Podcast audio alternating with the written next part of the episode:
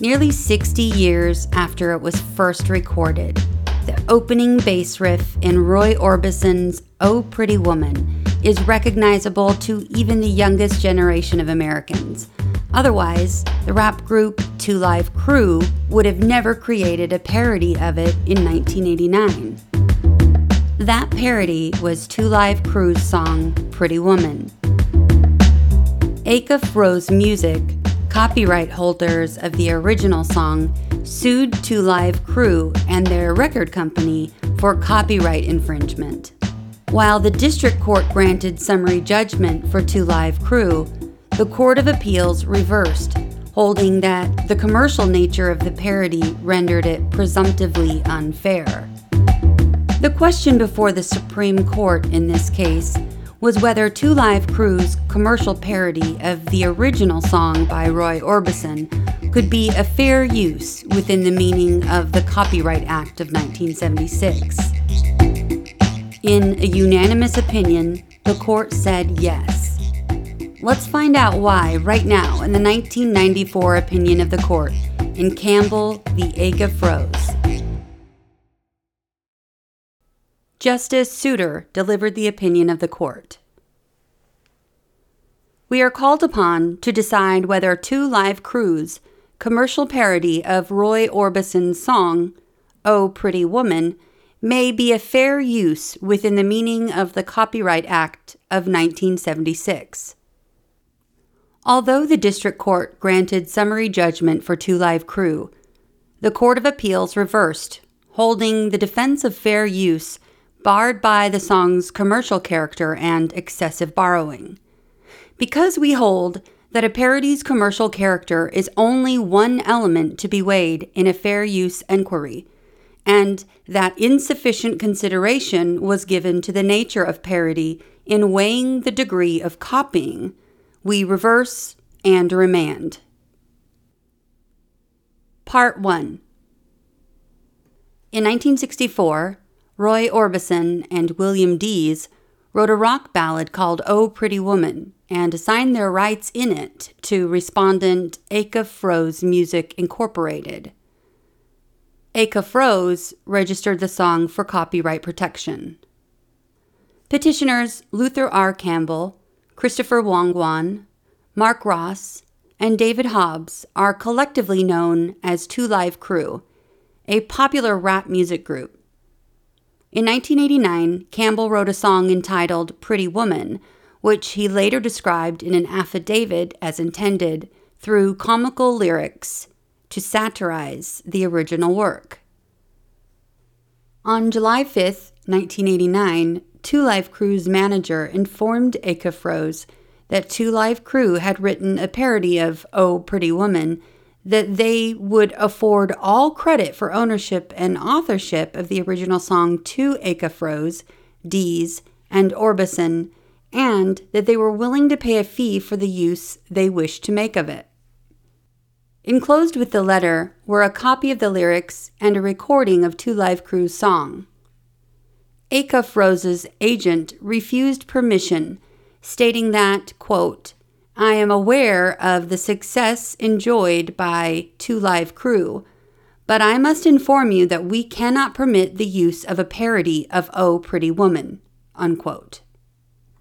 Nonetheless, in June or July 1989, Two Live Crew released records, cassette tapes, and compact discs of Pretty Woman in a collection of songs entitled As Clean as They Wanna Be.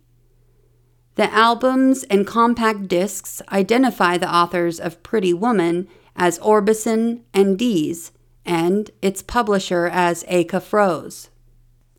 Almost a year later, after nearly a quarter of a million copies of the recording had been sold, Acuff Rose sued Two Live Crew and its record company, Luke Skywalker Records, for copyright infringement the district court granted summary judgment for Two Live Crew, reasoning that the commercial purpose of Two Live Crew's song was no bar to fair use, that Two Live Crew's version was a parody, which quickly degenerates into a play on words, substituting predictable lyrics with shocking ones to show how bland and banal the Orbison song is. That Two Live Crew had taken no more than was necessary to conjure up the original in order to parody it, and that it was extremely unlikely that Two Live Crew's song could adversely affect the market for the original. The district court weighed these factors and held that Two Live Crew's song made fair use of Orbison's original. Although it assumed for the purpose of its opinion that Two Live Crew's song was a parody of the Orbison original, the Court of Appeals thought the district court had put too little emphasis on the fact that every commercial use is presumptively unfair. And it held that the admittedly commercial nature of the parody requires the conclusion that the first of four factors relevant under the statute weighs against a finding of fair use. Next, the Court of Appeals determined that by taking the heart of the original and making it the heart of a new work, Two Live Crew had, qualitatively, taken too much. Finally, after noting that the effect on the potential market for the original and the market for derivative works is undoubtedly the single most important element of fair use, the Court of Appeals faulted the District Court for refusing to indulge the presumption that harm for purposes of the fair use analysis has been established by the presumption attaching to commercial uses. In sum, the court concluded that its blatantly commercial purpose prevents this parody from being a fair use. We granted certiorari to determine whether Two Live Crew's commercial parody could be a fair use. Part 2 It is uncontested here that Two Live Crew's song would be an infringement of Acuff Rose's rights in Oh Pretty Woman under the Copyright Act of 1976, but for a finding of fair use through parody. From the infancy of copyright protection, some opportunity for fair use of copyrighted materials has been thought necessary to fulfill copyright's very purpose to promote the progress of science and useful arts. For, as Justice Story explained, in truth, in literature, in science, and in art, there are and can be few, if any, things which, in an abstract sense, are strictly new and original throughout. Every book in literature, science, and art borrows and must necessarily borrow and use much of which was well known and used before. Similarly, Lord Ellenborough expressed the inherent tension in the need simultaneously to protect copyrighted material and to allow others to build upon it when he wrote, While I shall think myself bound to secure every man in the enjoyment of his copyright, one must not put manacles upon science. In copyright cases brought under the Statute of Anne of 1710, English courts held that in some instances, fair abridgments would not infringe on authors' rights. And although the first Congress enacted our initial copyright statute, without any explicit reference to fair use as it later came to be known, the doctrine was recognized by the American courts nonetheless. In Folsom v. Marsh, Justice Story distilled the essence of law and methodology from earlier cases. Quote, Look to the nature and objects of the selections made, the quantity and value of the materials used, and the degree in which the use may prejudice the sale, or diminish the profits, or supersede the objects of the original work. Unquote. Thus expressed, fair use remained exclusively judge made doctrine until the passage of the 1976 Copyright Act, in which Justice Story's summary is discernible. Section 107 Limitations on Exclusive Rights. Fair Use.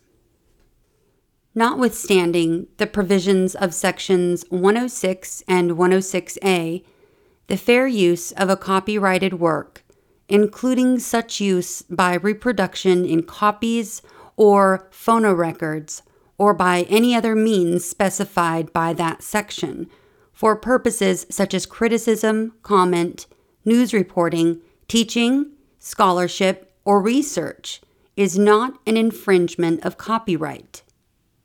In determining whether the use made of a work in any particular case is a fair use, the factors to be considered shall include 1. The purpose and character of the use, including whether such use is of a commercial nature or is for nonprofit educational purposes. 2. The nature of the copyrighted work. 3. The amount and substantiality of the portion used in relation to the copyrighted work as a whole. And 4. The effect of the use upon the potential market for or value of the copyrighted work. The fact that a work is unpublished shall not itself bar a finding of fair use if such finding is made upon consideration of all the above factors. Congress meant Section 107 to restate the present judicial doctrine of fair use, not to change, narrow, or enlarge it in any way, and intended that courts continue the common law tradition of fair use adjudication. The fair use doctrine thus permits and requires courts to avoid rigid application of the copyright statute when, on occasion, it would stifle the very creativity which that law is designed to foster. The task is not to be simplified with bright line rules, for the statute, like the doctrine it recognizes, calls for case by case analysis. The text employs the terms including and such as in the preamble paragraph to indicate the illustrative and not limitive function of the examples given, which thus provide only general guidance about the sorts of copying that courts and Congress most commonly had found to be fair uses. Nor may the four statutory factors be treated in isolation, one from another. All are to be explored, and the results weighed together in light of the purposes of copyright. Section A The first factor in a fair use inquiry is the purpose and character of the use, including whether such use is of a commercial nature or is for nonprofit educational purposes. This factor draws on Justice Story's formulation, the nature and objects of the selections made. The inquiry here may be guided by the examples given in the preamble to Section 107 looking to whether the use is for criticism or comment or news reporting and the like. The central purpose of this investigation is to see, in Justice Story's words, whether the new work merely supersedes the objects of the original creation, or instead adds something new, with a further purpose or different character, altering the first with new expression, meaning, or message. It asks, in other words, whether and to what extent the new work is transformative. Although such transformative use is not absolutely necessary for a finding of fair use, the goal of copyright, to promote science and the arts, is generally furthered by the creation of transformative works. Such works thus lie at the heart of the fair use doctrine's guarantee of breathing space within the confines of copyright. and the more transformative the new work, the less will be the significance of other factors, like commercialism, that may weigh against a finding of fair use. This court has only once before even considered whether parody may be fair use, and that time issued no opinion because the court's equal division. Suffice it to say now that parody has an obvious claim to transformative value, as Acuff Rose itself does not deny. Like less ostensibly humorous forms of criticism, it can provide social benefit by shedding light on an earlier work and in the process creating a new one. We thus line up with the courts that have held that parody, like other comment or criticism, may claim fair use under Section 107. The germ of parody lies in the definition of the Greek parodeia, quoted in Judge Nelson's Court of Appeals dissent, as a song sung alongside another. Modern dictionaries accordingly describe a parody as a literary or artistic work that imitates the characteristic style of an author or a work for comic effect or ridicule, or as a composition in prose or verse in which the characteristic turns of thought and phrase in an author or class of authors are imitated in such a way as to make them appear ridiculous. For the purposes of copyright law, the nub of the definitions and the heart of any parodist's claimed quote from existing material is the use of some elements of a prior author's composition to create a new one that, at least in part, comments on that author's works. If, on the contrary, the commentary has no critical bearing on the substance or style of the original composition, which the alleged infringer merely uses to get attention or to avoid the drudgery in working up something fresh, the claim to fairness in borrowing from another's work diminishes accordingly if it does not vanish, and other factors, like the extent of its commerciality, loom larger. Parody needs to mimic an original to make its point, and so has some claim to use the creation of its victims or collective victims' imagination, whereas satire can stand on its own two feet and so requires justification for the very act of borrowing. The fact that parody can claim legitimacy for some appropriation does not, of course, tell either parodist or judge much about where to draw the line. Like a book review quoting the copyrighted material criticized, parody may or may not be fair use, and petitioner's suggestion that any parodic use is presumptively fair has no more justification in law or fact than the equally hopeful claim that any use for news reporting should be presumed fair. The Act has no hint of an evidentiary preference for parodists over their victims, and no workable presumption for parody could take account of the fact that parody often shades into satire when society is lampooned through its creative artifacts, or that a work may contain both parodic and non parodic elements. Accordingly, parody like any other use, has to work its way through the relevant factors and be judged case by case in light of the ends of the copyright law. Here, the district court held and the Court of Appeals assumed that Two Live Crew's Pretty Woman contains parody, commenting on and criticizing the original work, whatever it may have to say about society at large. As the district court remarked, the words of Two Live Crew's song copy the original's first line, but then quickly degenerate into a play on words, substituting predictable lyrics with shocking ones that derisively demonstrate how bland and banal the Orbison song seems to them.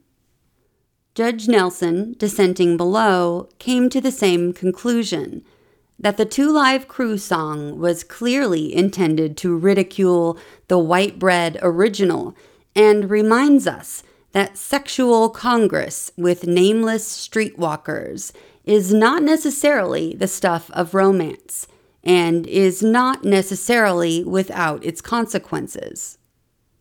The singers, there are several, have the same thing on their minds as did the lonely man with the nasal voice.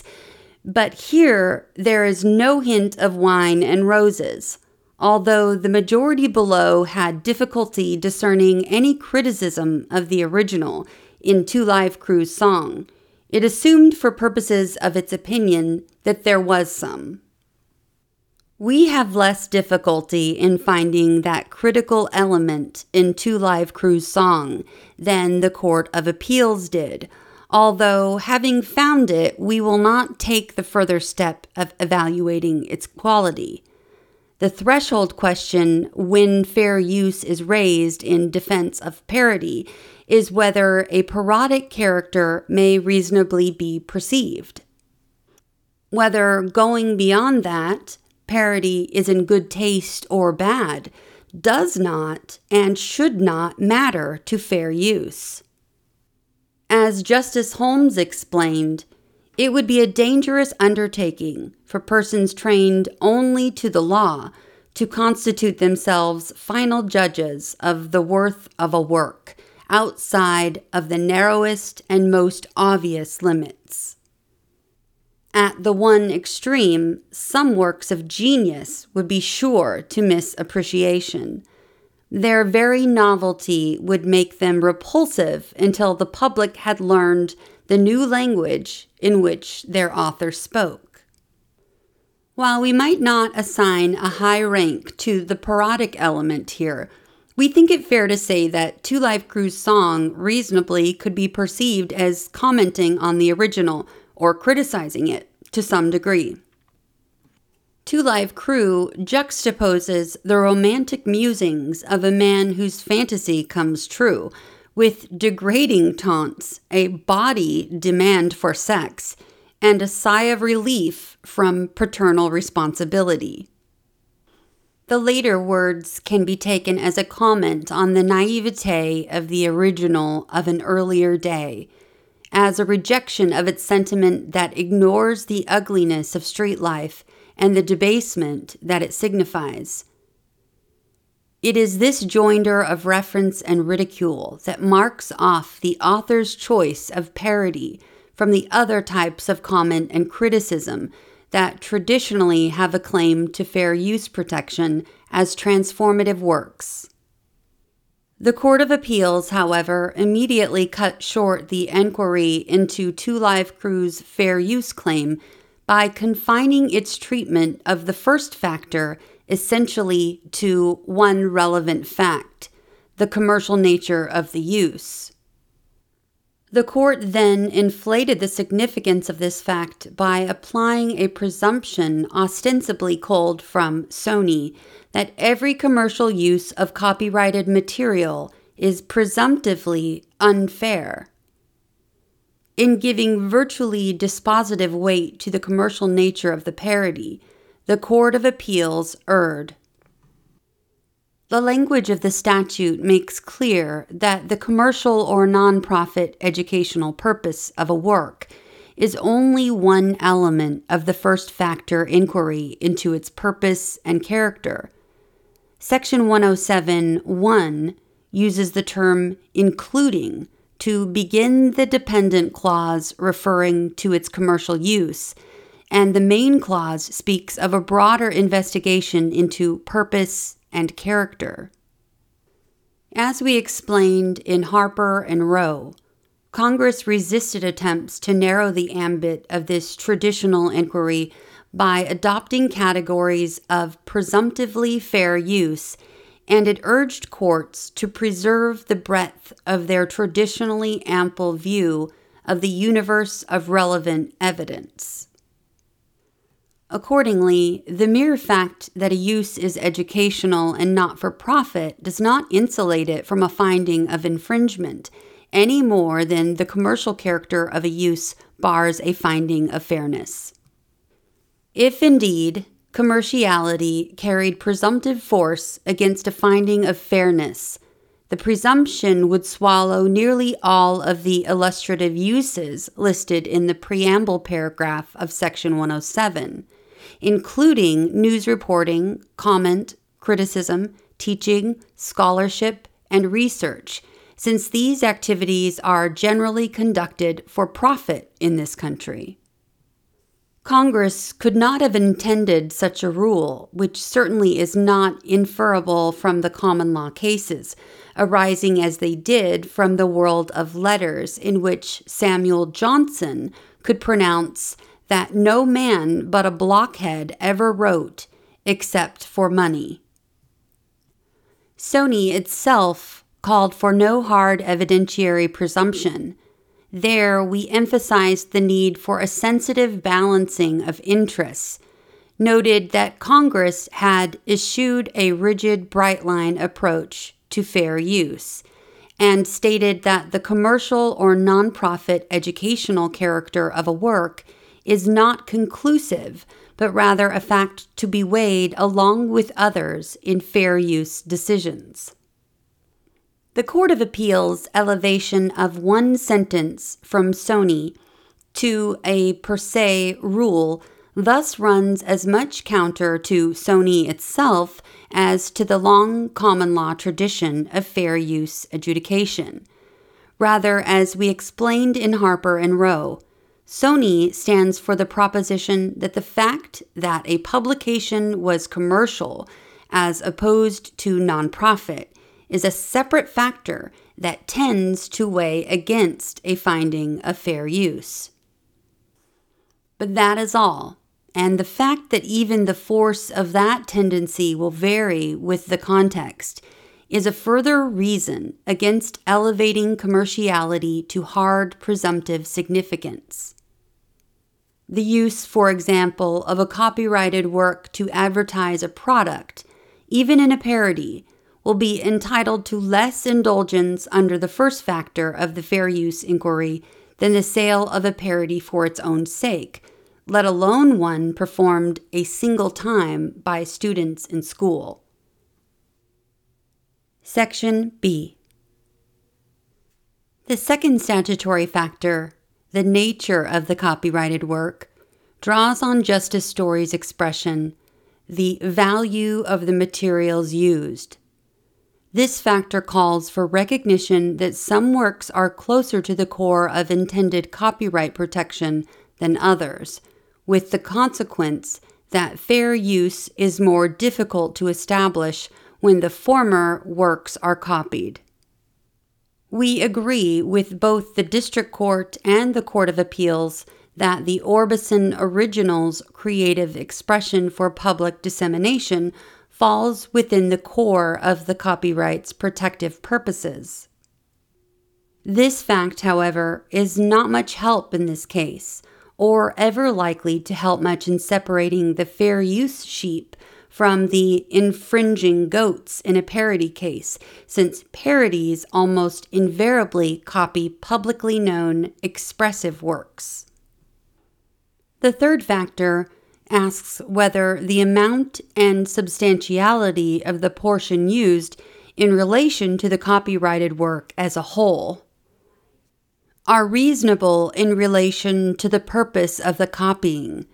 Here, attention turns to the persuasiveness of parodist's justification for the particular copying done, and the inquiry will hearken back to the first of the statutory factors, for as in prior cases, we recognize that the extent of permissible copying varies with the purpose and character of the use. The facts bearing on this factor will also tend to address the fourth by revealing the degree to which the parody may serve as a market substitute for the original or potentially licensed derivatives. The district court considered the song's parodic purpose in finding that Two Live Crew had not helped themselves over much. The Court of Appeals disagreed, stating that while it may not be inappropriate to find that no more was taken than necessary, the copying was qualitatively substantial. We conclude that taking the heart of the original and making it the heart of a new work was to purloin a substantial portion of the essence of the original. The Court of Appeals is, of course, correct that this factor calls for thought not only about the quantity of the materials used, but about their quality and importance, too. In Harper and Row, for example, the nation had taken only some 300 words out of President Ford's memoirs but we signaled the significance of the quotations in finding them to amount to the heart of the book, the part most likely to be newsworthy and important in licensing serialization. We also agree with the Court of Appeals that whether a substantial portion of the infringing work was copied verbatim from the copyrighted work is a relevant question for it may reveal a dearth of transformative character or purpose under the first factor, or a greater likelihood of market harm under the fourth. A work composed primarily of an original, particularly its heart, with little added or changed, is more likely to be a merely superseding use, fulfilling demand for the original. Where we part company with the court below is in applying these guides to parody, and in particular to parody in the song before us. Parody presents a difficult case. Parody's humor, or in any event its comment, necessarily springs from recognizable allusion to its object through distorted imitation. Its art lies in the tension between a known original and its parodic twin. When parody takes aim at a particular original work, the parody must be able to conjure up at least enough of that original to make the object of its critical wit recognizable. What makes for this recognition is quotation of the original's most distinctive or memorable features, which the parodist can be sure the audience will know.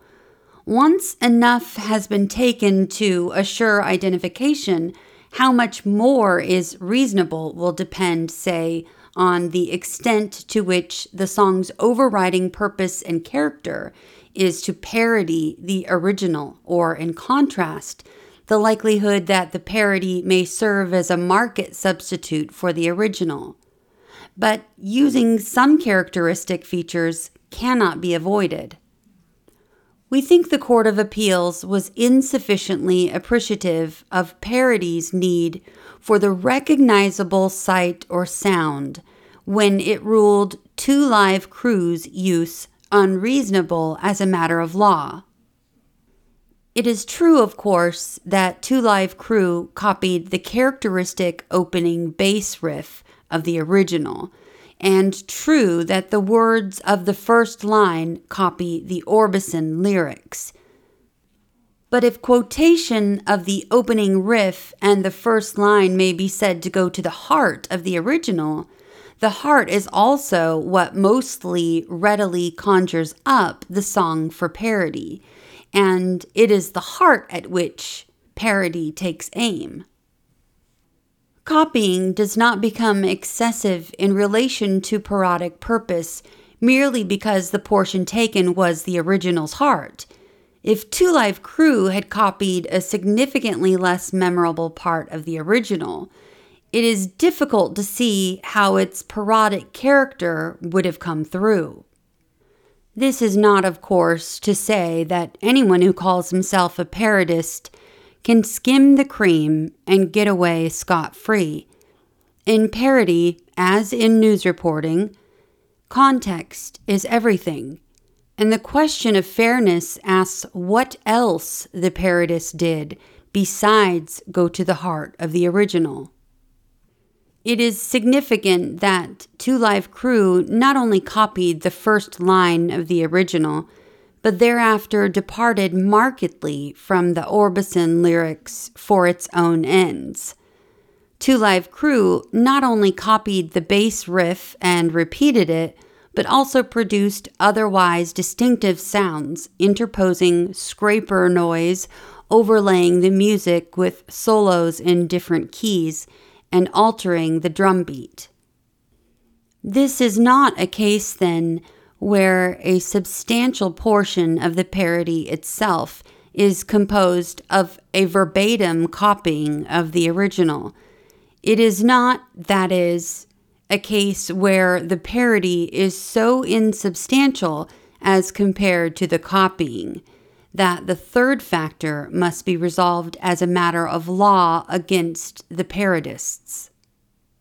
Suffice it to say here that, as to the lyrics, we think the Court of Appeals correctly suggested that no more was taken than necessary.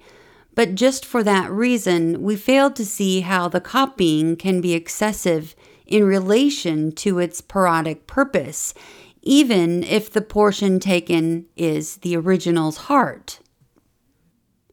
As to the music, we express no opinion whether repetition of the bass riff is excessive copying and we remand to permit evaluation of the amount taken in light of the song's parodic purpose and character, its transformative elements, and considerations of the potential for market substitution sketched more fully below. Section D. The fourth fair use factor is the effect of the use upon the potential market for or value of the copyrighted work. It requires courts to consider not only the extent of market harm caused by the particular actions of the alleged infringer, but also whether unrestricted and widespread conduct of the sort engaged in by the defendant would result in a substantially adverse impact on the potential market for the original. The inquiry must take account not only of harm to the original, but also of harm to the market for derivative works.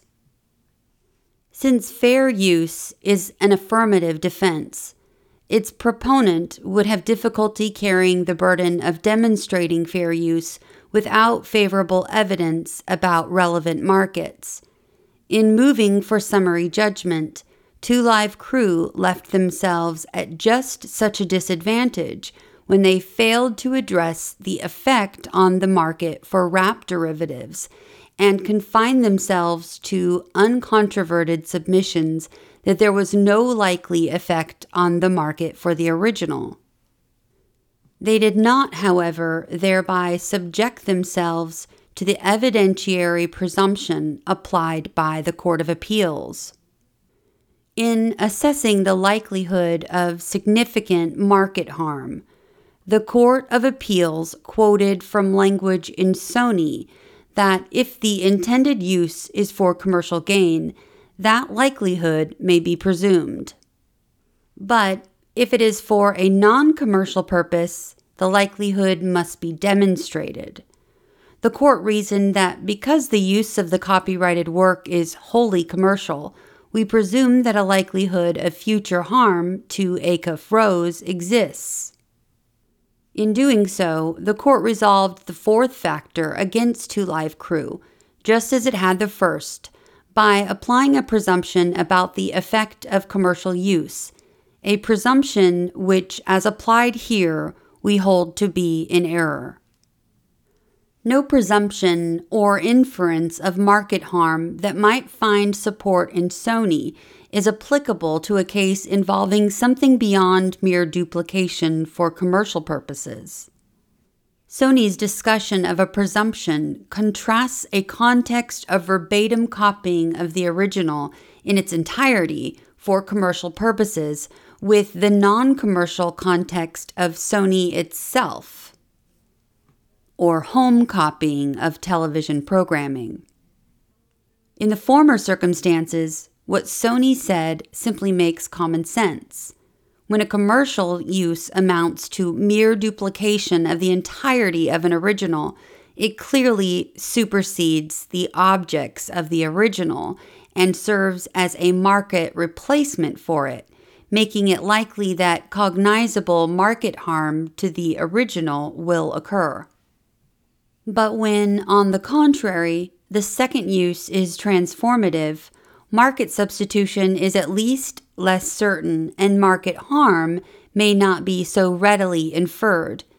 Indeed, as to parody, pure and simple, it is more likely that the new work will not affect the market for the original in a way cognizable under this factor, that is, by acting as a substitute for it.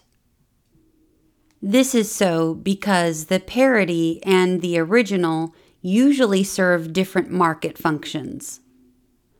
We do not, of course, suggest that a parody may not harm the market at all, but when a lethal parody like a scathing theater review, kills demand for the original, it does not produce a harm cognizable under the Copyright Act.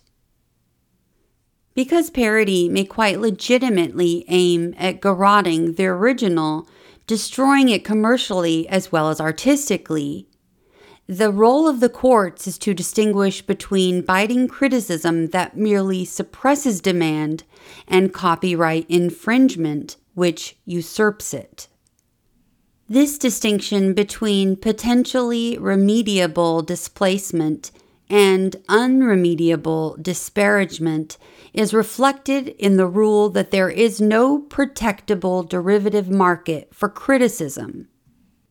The market for potential derivative uses includes only those that creators of original works would in general develop or license others to develop. Yet the unlikelihood that creators of imaginative works will license critical reviews or lampoons of their own productions removes such uses from the very notion of a potential licensing market. People ask for criticism, but they only want praise. Thus, to the extent that the opinion below may be read to have considered harm to the market for parodies of Oh Pretty Woman, the court erred. In explaining why the law recognizes no derivative market for critical works, including parody, we have, of course, been speaking of the later work as if it had nothing but a critical aspect, i.e., parody pure and simple. But the later work may have a more complex character, with effects not only in the arena of criticism, but also in protectable markets for derivative works, too. In that sort of case, the law looks beyond the criticism to the other elements of the work, as it does here. Two Live Crew's song comprises not only of parody, but also rap music, and the derivative market for rap music is a proper focus of enquiry. Evidence of substantial harm to it would weigh against a finding of fair use because the licensing of derivatives is an important economic incentive to the creation of originals. Of course, the only harm to derivatives that need concern us, as discussed above, is the harm of market substitution. The fact that a parody may impair the market for derivative uses by the very effectiveness of its critical commentary is no more relevant under copyright than the like threat to the original market. Although Two Live Crew submitted uncontroverted affidavits on the question of market harm to the original, neither they nor Acuff Rose introduced evidence or affidavits addressing the likely effect of Two Live Crew's parodic rap song on the market for a non parody rap version of Oh Pretty Woman. And while Acuff Rose would have us find evidence of a rap market in the very facts that Two Live Crew recorded a rap parody of Oh Pretty Woman, and another rap group sought a license to record a rap derivative, there was no evidence that a potential rap market was harmed in any way by Two Live Crew's parody rap version. The fact that Two Live Crew's parody sold as part of a collection of rap songs says very little about the parody's effect on a market for a rap version of the original, either of the music alone or of the music with its lyrics. The district court essentially passed on this issue, observing that Acuff Rose is free to record whatever version of the original it desires. The Court of Appeals went the other way by erroneous presumption. Contrary to each treatment, it is impossible to deal with the fourth factor except by recognizing that a silent record on an important factor bearing on fair use disentitled the proponent of the defense, Two Live Crew, to summary judgment. The evidentiary hole will doubtless be plugged on remand. It was error for the Court of Appeals to conclude that the commercial nature of Two Live Crew's parody of Oh Pretty Woman rendered it presumptively unfair. No such evidentiary presumption is available to address either the first factor, the character and purpose of the use, or the fourth, market harm, in determining whether a transformative use, such as parody, is a fair one. The court also erred in holding that Two Live Crew had necessarily copied excessively from the Orbison original, considering the parodic purpose of the use. We therefore reverse the judgment of the Court of Appeals and remand the case for further proceedings consistent with this opinion. It is so ordered.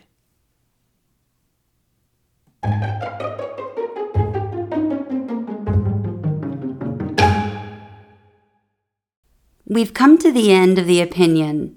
Until next episode, thanks for listening to what SCOTUS wrote us.